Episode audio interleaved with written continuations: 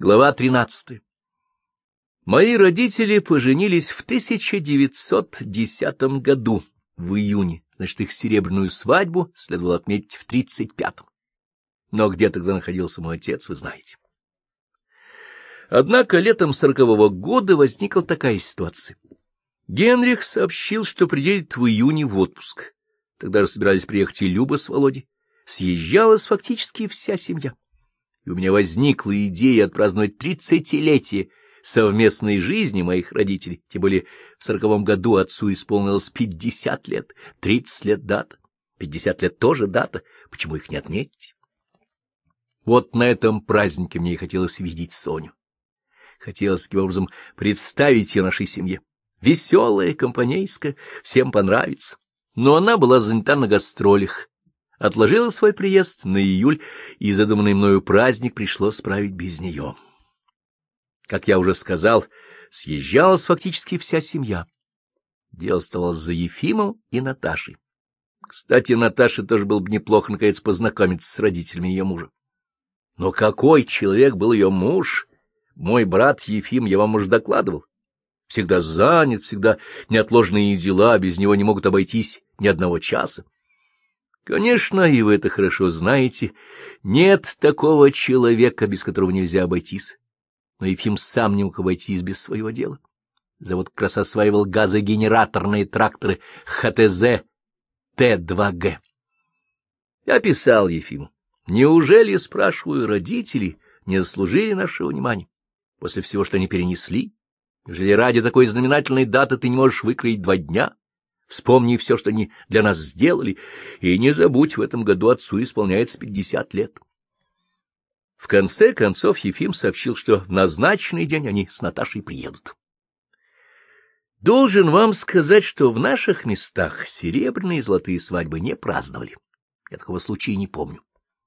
Помню слышные в детстве рассказы, что такие свадьбы справляются в семье Бродского, был такой киевский сахарозаводчик, бродский миллионер. Так вот говорили, что в семье Бродского справляют и серебряные, и золотые, и даже бриллиантовые свадьбы. То есть каждые десять лет после пятидесяти. Я не уверен, что сахарозаводчик Бродский был такой же долгожитель, и все Бродские. Но о них, как о миллионерах, ходили всякие басни. Говорили, например, что чай Бродский пьет не в приглядку, как бедняк, не в прикуску, как человек с достатком, не в накладку, как богач, а подают ему головку сахара с отверстием на макушке, и вот дурон наливает чай и таким образом пьет. Все эти басни я рассказываю к тому, что серебряные, золотые и прочие свадьбы у нас были не в ходу, даже не справляли дни рождения. Жизнь в трудах и заботах, отдыхом были праздники, раньше религиозные, теперь наши советские. Отцу и матери я ничего не говорил, хотел сделать им сюрприз. Пусть, думаю, все съедутся. Такого собрания еще не случалось уж само по себе событие, хотя, надо сказать, мать моя к приезду детей относилась сдержанно.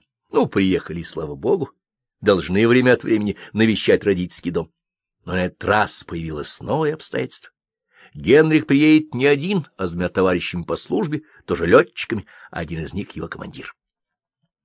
Генриху у матери было особое отношение. Единственный непутевый из ее сыновей, Сколько было с ним мороки, я вам рассказывал. А плюха подзатыльников он получал от матери ровно столько и даже больше, чем все мы остальные вместе взятые. Я уж не говорю о школе.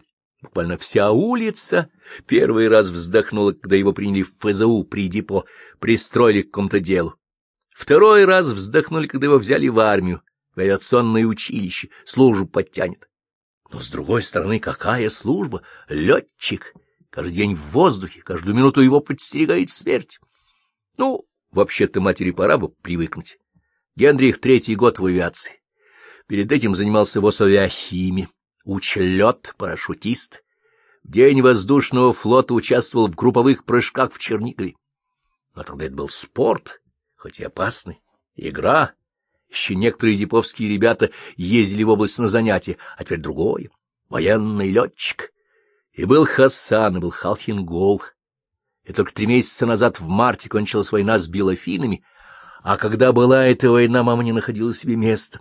отправит Генриха на Карельский перешейк, а какой он отчаянный, все знают. Типично Рахленко, копия дяди Миши, как говорили. Такое же монгольское лицо, раскосые глаза, и полезет в самое пекло, и пропадет. Но Генриха на фронт не послали. Финская компания кончилась без него, и вот, наконец, мать увидит его живым и здоровым. И он приезжает не один, а с товарищами, с летчиками, больше того, своим командиром. Такие гости. Приезд Генриха с товарищем был событием не только для матери, но и для всего города. Это сейчас летчик, массовая профессия. А тогда что вы? В тридцатые годы Чкалов был то же самое, что Гагарин в шестидесятые. Его перелет через полюс Москва, Соединенные Штаты был то же самое, что сейчас полеты в космос.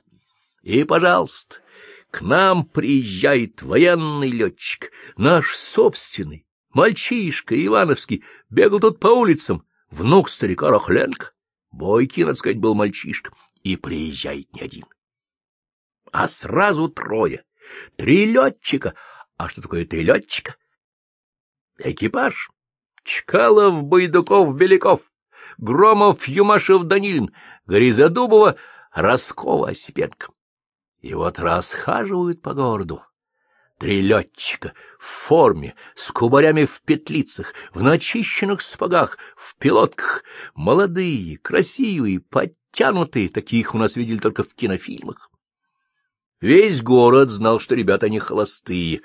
Командира того, что с тремя кубарями зовут Вадим Павлович Соколов, и хотя он совсем молодой, у него же орден Красной Звезды. И, как утверждал Хаим Ягудин, как раз именно из этого Соколова наших летчиков и называют соколами. Хаим Ягудин слонялся по улицам и по главной, Большой Алексеевской, и по нашей песчаной, старался податься на глаза летчикам, отдавал им честь по всей форме, и летчики козыряли ему ответ.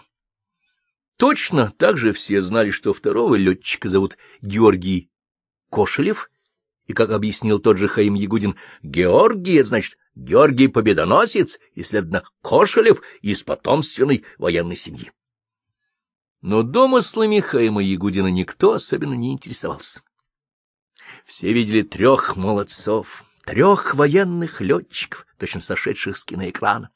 Всеми любовались, оказывали внимание, охотно уступали им очередь в магазине, в кино, в парикмахерской, где у Бернарда Семеновича для каждого из них находился свежайший пеньюар и индивидуальный гигиенический пакет с кисточкой и салфеткой. А после бритья горячий компресс, а после компресса массаж, потом опять компресс, и в заключение французский одеколон, сохранившийся у Бернарда Семеновича, как он говорил, с довоенных времен. Дедушка Рахленко посмотрел на летчиковы казенные спаги, велел их скинуть, снял мерку и начал точать новые. Дедушка на производстве уж не работал, но дома понемножку подрабатывал. Каблук, шмаблук, много ли с бабушкой нужно.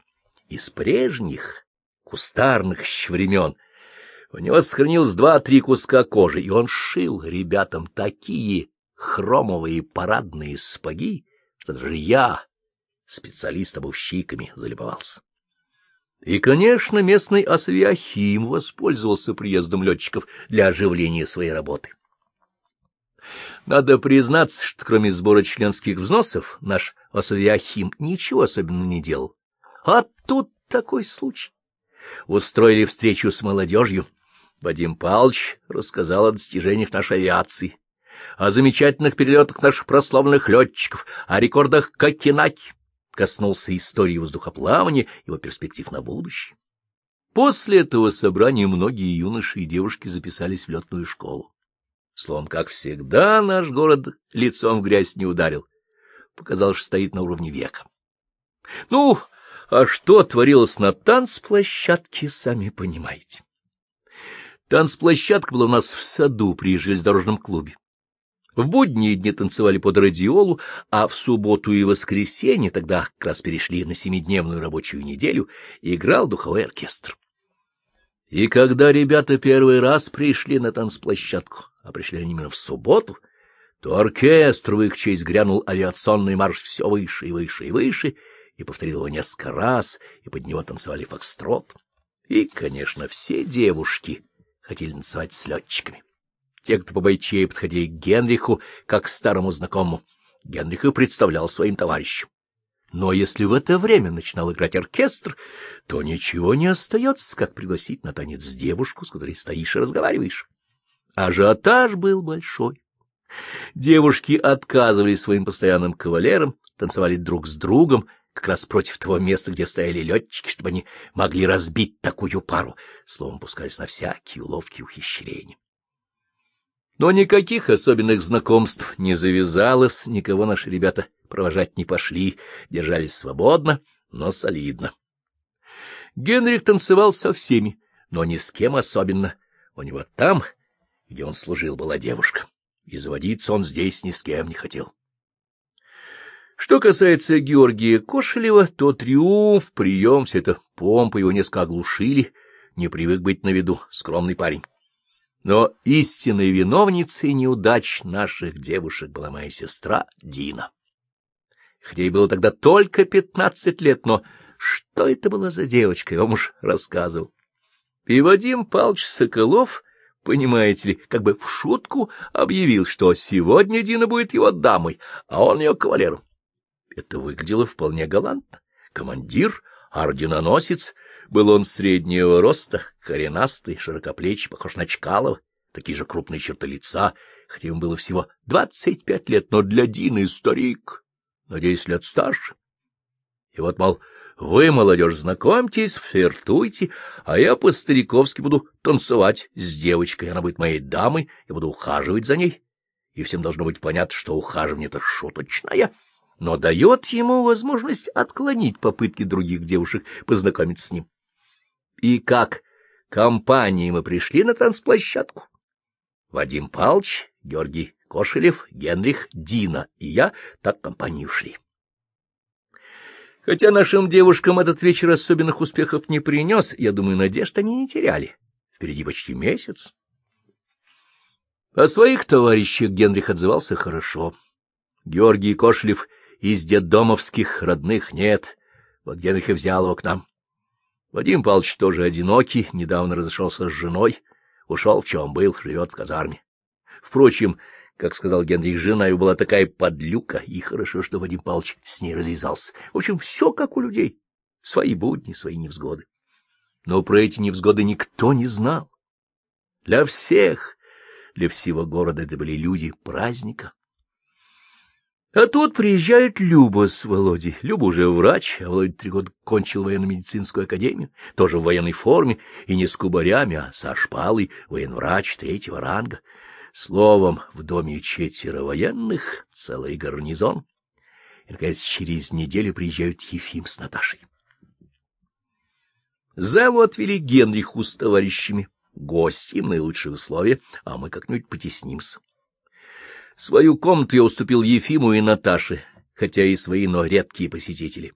Люба, Володя, Игорек и Оля поселились у дедушки. Но и там не слишком просторно. Дядя Гриша с семьей, шесть человек, дядя Лазарь с Данилом. Пришлось Дине перебраться к Ивану Карловичу, а я ночевал Сташенков. Так что и Сташенки, и Иван Карлович со Станиславой Францевной тоже оказались вовлеченными в суматоху. Впрочем, в суматоху был вовлечен весь город. Ефим и Наташа приехали в субботу, как раз к тому дню, когда было решено накрыть стол. Такой формулировкой я закамуфлировал предстоящий юбилей. В кои веки собрались все вместе. Можно выпить несколько капель. Братьев я посвятил в свои планы, но под секретом больше никто ни о чем не знал. И только один человек разгадал мою затею — отец. — Ты собираешься отметить день моего рождения? — спросил он. А почему бы и нет? Ничьих дней рождения мы не праздновали, не надо праздновать и мой. Никому из нас еще не стукнуло пятьдесят, и все же не надо. Твой день рождения, ты хозяин, но еще исполняется тридцать лет вашей свадьбы. Ты это не забыл? Не забыл. Но время для этого неподходящее. Я понимал, что он имеет в виду. Леву, какой праздник, если на нем не достает одного из сыновей? Но Леву уж нет, мы оплакали его. Незабываемо никогда не забудем, и вечного траура быть не может. — Видишь ли, — сказал я, — в первый раз за много лет собралась вся семья и столько событий. Люба окончила институт. Ефим впервые приехал с молодой женой, и такие гости. Товарищи Генриха, можем мы выпить по рюмке водки? — Пожалуйста, — кивнул отец, — но никаких юбилеев. Я воздал должное его скромности, но от своего плана не отказался, принял меры. Какие, увидите. Стол был накрыт во дворе на сорок человек. Дедушка с бабушкой, дядя Гриша и Иосиф с женами, дядя Лазарь. С Иосифом отношения были неважные, он держался вдалеке от своих бедных родственников, но все же мамин брат нельзя не пригласить. Затем, естественно, отец с матерью, Анна Егоровна, Ефим с Наташей, Люба с Володей, Генрих, Вадим Павлович, Георгий Кошелев, Иван Карлович со Станиславой Францевной, Афанасий Прокопьевич Сташенок с сыновьями, Андреем Петрусем и их женами Ксаной и Ириной. Ну, я, Дина, сын дяди Лазаря, Даниил, затем, если помните, мамины подруги, сестры Кузнецовы с мужьями. Сидоров, бывший директор обувной фабрики, приехал как раз из МТС, зашел к нам, его уж не отпустили. Итого сорок человек, не считая детей, которые вертелись вокруг стола. Саша, Оля, Игорь, дети дяди Гриши, внуки старика Сташенко, дети сестер Кузнецовых. Но, понимаете ли, городок маленький, и если Люба, допустим, сказала бывшей школьной подруге «зайди вечером», то с этой подругой приходят и другие, поздравить Любу с окончанием института, а заодно и посидеть за одним столом с летчиками. Как упустить такой случай? И если то же самое Генрих сказал своему бывшему товарищу по ФЗУ или по работе в депо, то с ним придут другие. Надо отметить приезд старого друга. И я кое-кого пригласил из бывших папиных сослуживцев по обувной фабрике. И вообще, что такое маленький городок? Даже деревня. На одном краю заиграют, на другом запляшут. Тем более юг, лето, запах кухни разносится по всей улице. Явилась старуха Городецкая, хотя ее никто не звал. Притащил с несчастными снегу, сел Плоткин, как-никак отец начинал у него свою карьеру. Явился Хаим Ягудин, как дядя моего отца, хотя он ему такой же дядя, как японский Микадо мне тетя. Зашел парикмахер Бернард Семенович, без него не обходилась ни одна компания. Пришел доктор Волынцев, который спас мою мать и брата Сашу. Пришел учитель Курас, почтенный человек, преподаватель по всем предметам. Пришел аптекарь Орел, он и сейчас был аптекарем, только, естественно, не в собственной аптеке, а в государственной. Приставили еще столы, потеснились, места хватило всем, и еды хватило. Пекли и жарили с утра. На кухне орудовали мать, бабушка, жена дяди Гриши Ида, Анна Егоровна и пани Янжвецкая, помните бывший владелец гостиницы? Гостиницу ее еще в революцию реквизировали превратили в дом крестьянина, потом в дом колхозника. Работал на в общественном питании поваром, буфетчицей, кассиром в столовой, а теперь нигде не работала. Семьдесят пять лет. Одинокая, важная старуха носила громадную шляпу с птичьим гнездом, старинный редикюль и зонтик. Ее жалели и на всякий праздник приглашали посидеть, накрыть стол, помочь на кухне, хотя, как вы понимаете, женщины в нашем доме сами умели готовить, было бы из чего. И на этот раз на столе были цвет и краса нашей кухни. Рубленная селедка, тертая редька, печеночный паштет, фаршированная рыба, фаршированная гусиная шейка, рубленые яйца с гусиным жиром, жареные куры, колбаса, ветчина, баранья и телячья грудинка, лапша, компот — все домашнее, огурцы и помидоры прямо с грядки. Шум за столом был большой. Публика собралась разная, молодые и старые, местные и приезжие, свои и чужие, незнакомые и знакомые, Говорунов хватало. Хаим Ягудин, дай ему волю, никому кроме себя не даст рта раскрыть. Старуха Городецкая могла перекричать целый базар. И Бернарду Семеновичу было что порассказать. Изустный летописец нашего города. Многие годы его парикмахерской была нашим клубом и нашей газетой. И учитель Курос любил порассуждать, а дядя Лазарь пофилософствовать, особенно за рюмкой.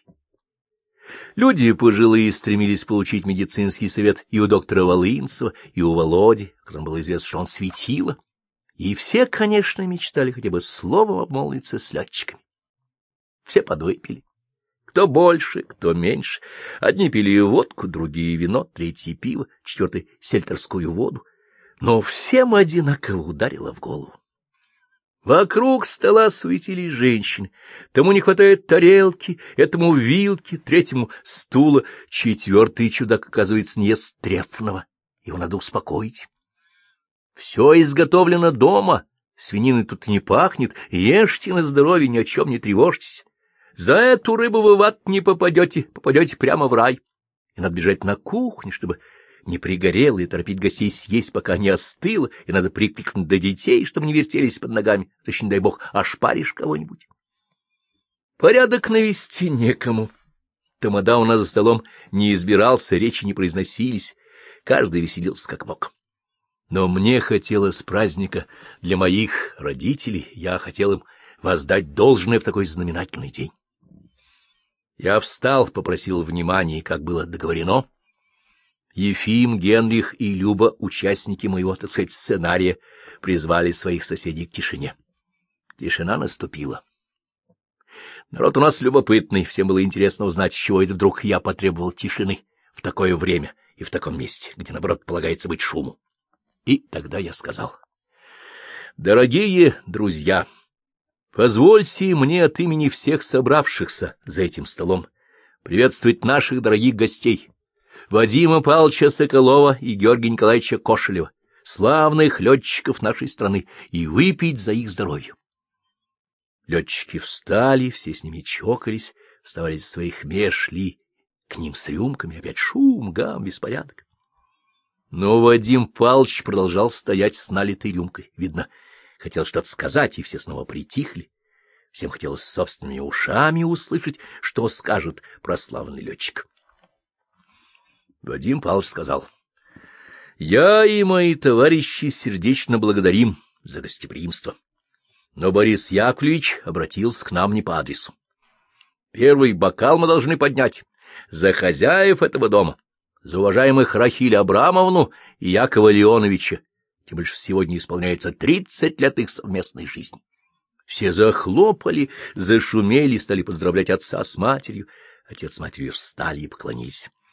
Тридцать лет, — продолжал Вадим Павлович, — это большой срок, и нам приятно видеть Рахиль Абрамовну, Якова Леоновича молодыми, здоровыми, красивыми, хоть сейчас в авиацию. Учитель курс наклонился ко мне. Интеллигентный человек.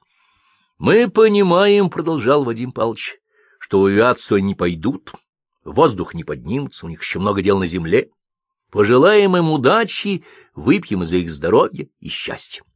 И тут Понимаете, пани Янжвецкая, стоявшая в дверях кухни, крикнула на весь двор «Горько!». Это было несколько неожиданно. Никто толком не знал, как праздновать такие юбилеи, и полагается ли пожилым людям кричать «Горько!». Но ведь пани Янжвецкая дама, дама в некотором роде аристократическая, из бывших, бывшая хозяйка бывшей гостиницы, ходит в шляпе с птичьим гнездом, знает этикет и под шум, приветственные крики, так сказать, под звон бокалов, отец и мать поцеловались.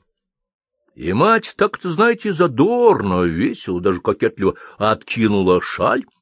Глаза ее блестели, зубы были по-прежнему белые-белые, волосы хотя и с проседью, но еще черные-черные. Она стояла рядом с отцом, и я вам скажу, это была царственная пара. Они были высокие, мои родители, может быть, еще выше от того, что держались прямо.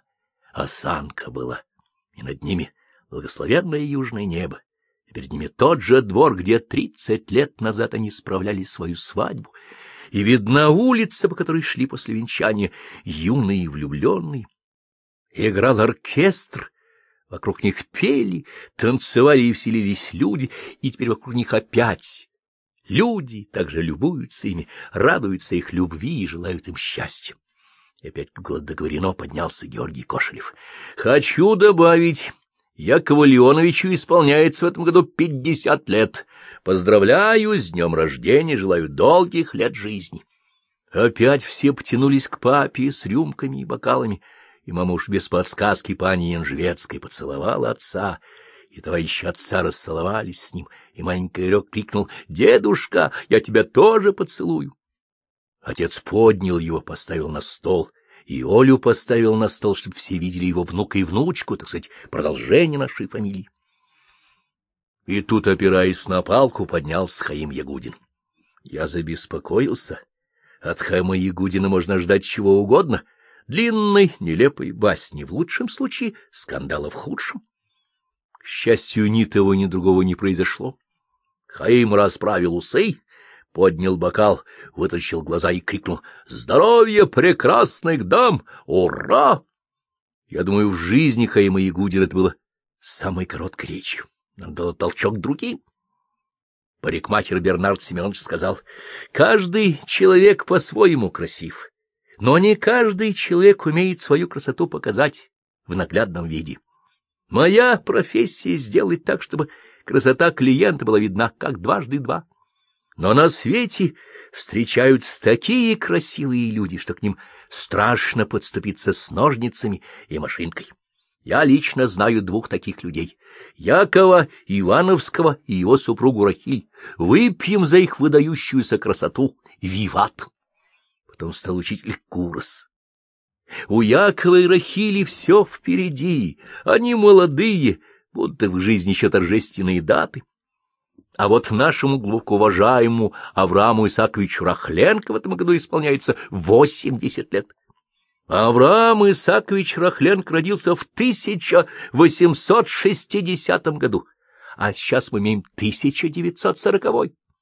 И я позволю себе и приглашаю других поднять этот бокал за Авраама Рахленко и его супругу Берту Соломоновну. И еще я позволю себе сказать их детям. Посмотрите на отца и мать. Позволю сказать им внукам, посмотрите на дедушку и бабушку, позволю сказать их правнукам. Посмотрите на прадедушку и прабабушку, посмотрите, и увидите пример для вашей собственной жизни. Подошли к дедушке и к бабушке все, кто прожил рядом с ними жизнь. Тост учителя Куроса был в сущности за тех, кто прожил долгую и достойную жизнь, и тот, кто плакал, плакал, потому что уж не вернется, молодости, силе, здоровью, надеждам. Только дедушка не плакал. За восемьдесят лет своей жизни, я думаю, он ни разу не заплакал. Он был уж не такой, как раньше, не валил лошадь ударом кулака. Борода седая, на щеках склеротические жилки. Несколько поточнел, но в его раздвинутых плечах еще чувствовалась сила, и за белым лбом ясность ума и здравый смысл. Такой же бодрой и ясной была и бабушка. Вы когда-нибудь задумывались над таким вопросом? Почему у долгожителя, как правило, жена тоже долгожительница? Обстоятельства, согласитесь, не случайные. Не брат и сестра долгожители, а именно муж и жена, люди разных генов, разной наследственности. В чем дело? Но это к слову. Вернемся к нашему празднику. Иван Антонович Сидоров, бывший директор нашей обувной фабрики, а ныне механик МТС, сказал, «Добрая семья, хорошие люди. Абрам Рахленко честно работал, и сыны его Григорий и Лазарь, и зять его Яков, и внук Борис, трудяги, за свою жизнь изготовили столько обуви, что может снабдить всю нашу область, да еще и две соседние. Никто от них ничего плохого не видел, только хорошее. Выпьем за всю их фамилию, от старого до малого, от деда до внука. Выпьем, как говорится, не последнюю. Желающих поговорить нашлось бы порядочно. Почему не поговорить, если слушают? Но все подвыпили, болтали друг с другом. Молодежи хотелось танцевать. И вообще у нас не привыкли к застольным речам. Я шепнул Ефиму. — Скажи пару слов в порядке закругления. Я, открыл прени, пусть другой брат их закрывает. — Дорогие товарищи! — поднялся Ефим. У него был уверенный голос руководителя. — Дорогие товарищи! — сказал Ефим. — От имени всей нашей семьи благодарю вас за теплые слова. Здесь сидят люди разных поколений и различных профессий, но все мы делаем одно дело. На своем месте, на своем посту, в меру своих сил трудимся на благо нашей страны. Пожелаем каждому успехов в его работе, пожелаем долгих лет жизни тем, кто уже славно потрудился. Еще раз благодарю вас. Такими словами Ефим закончил официальную, если так можно выразиться, часть. А неофициальная покатилась сама собой. Допивали, доедали, убирали со стола, старики беседовали, гости понемногу расходились. И только на кухне долго гремели тазы и кастрюли. Генрих с товарищами и Дина с подругами ушли на танцплощадку. Я не пошел. Надо разнести по соседям одолженные столы, стулья, посуду навел кое-какой порядок, отправился к Сташенкам и завалился спать. У Сташенк ложились рано. Следующий день, воскресенье, я провел с Ефимом и Наташей.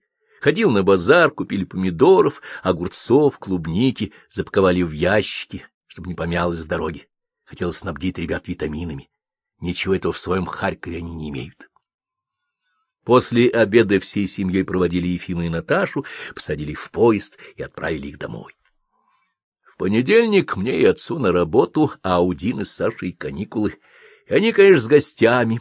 А у гостей работа известная — река, пляж, лодки, лес, вечерами кино и танцплощадка. Городишко наш дачный, даже курортный. И мы привыкли к тому, что рядом с нашей трудовой жизнью люди отдыхают. Это придавало известную праздничность нашему быту. А у нас в доме полно гостей, полно молодежи, вдвойне праздник. Мать стряпала на всех, Люба и Дина ей помогали, и Анна Егоровна помогала, по существу член семьи. И вот однажды мать как бы, между прочим, спрашивает меня, «Как ты считаешь, Вадим Павлович, порядочный человек?»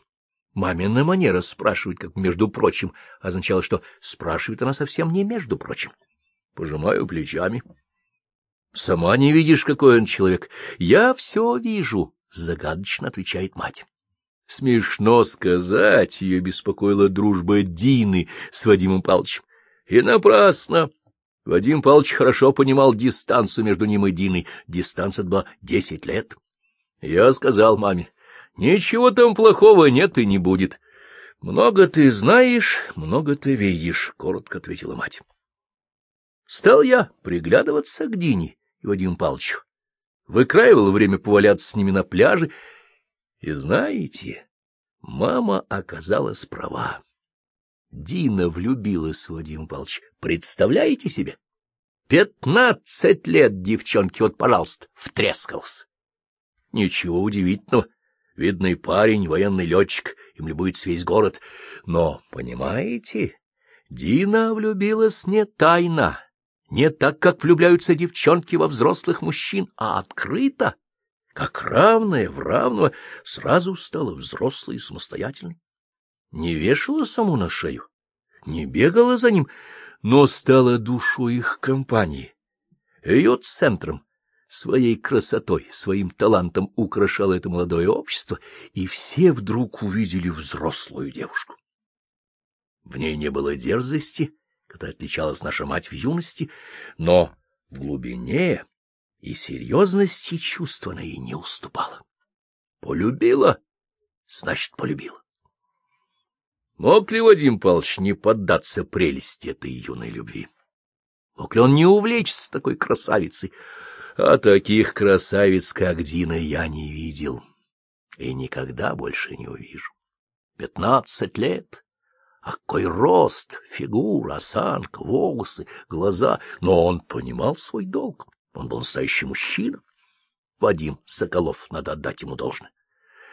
Он объяснился с Диной, я при этом не был, но после этого разговора Дина объявила матери, что через год, когда исполнится шестнадцать лет, она выйдет замуж за Вадима Павловича, или, как она его просто называла, за Вадима. — Не рано тебе в шестнадцать лет выходить замуж? — спросила мать. — А сколько было тебе, когда ты вышла за папу? — Тогда были другие времена, — ответила мать. Но то, что дело откладывается на год, успокоило ее. За год утечет много воды, Многое изменится. Вадим Павлович скоро уедет, эта блажь у Дины пройдет. Никакой неловкости не получилось. Дальше меня и матери не пошло. Молодые люди решили через год пожениться, будут переписываться, а пока остается дружба в компании, на виду ничего плохого в этом нет. Этой дружбе я лично был даже рад. Я не знал, чем она кончится. Может быть, ничем. Но я был рад, что Дина полюбила именно такого парня, как Вадим. При всей своей внешности и таланте Дина была доверчива и простодушна. Если моей матери с ее сильным характером нужен был такой человек, как мой отец, то Дине был нужен именно Вадим. Сильный, надежный, самостоятельный. А десять лет для супругов не разница, наоборот. Хорошая разница. Дине сегодня же не поженится. В общем, я был доволен. Молодец, Дина. Не мальчишка полюбила, а мужчину. Время летит быстро. Вскоре уехали Генрих, Вадим Павлович и Георгий Кошлев. А еще через неделю Люба с Володей и мы опять остались в прежнем составе. Но праздник продолжался. Приехала Соня.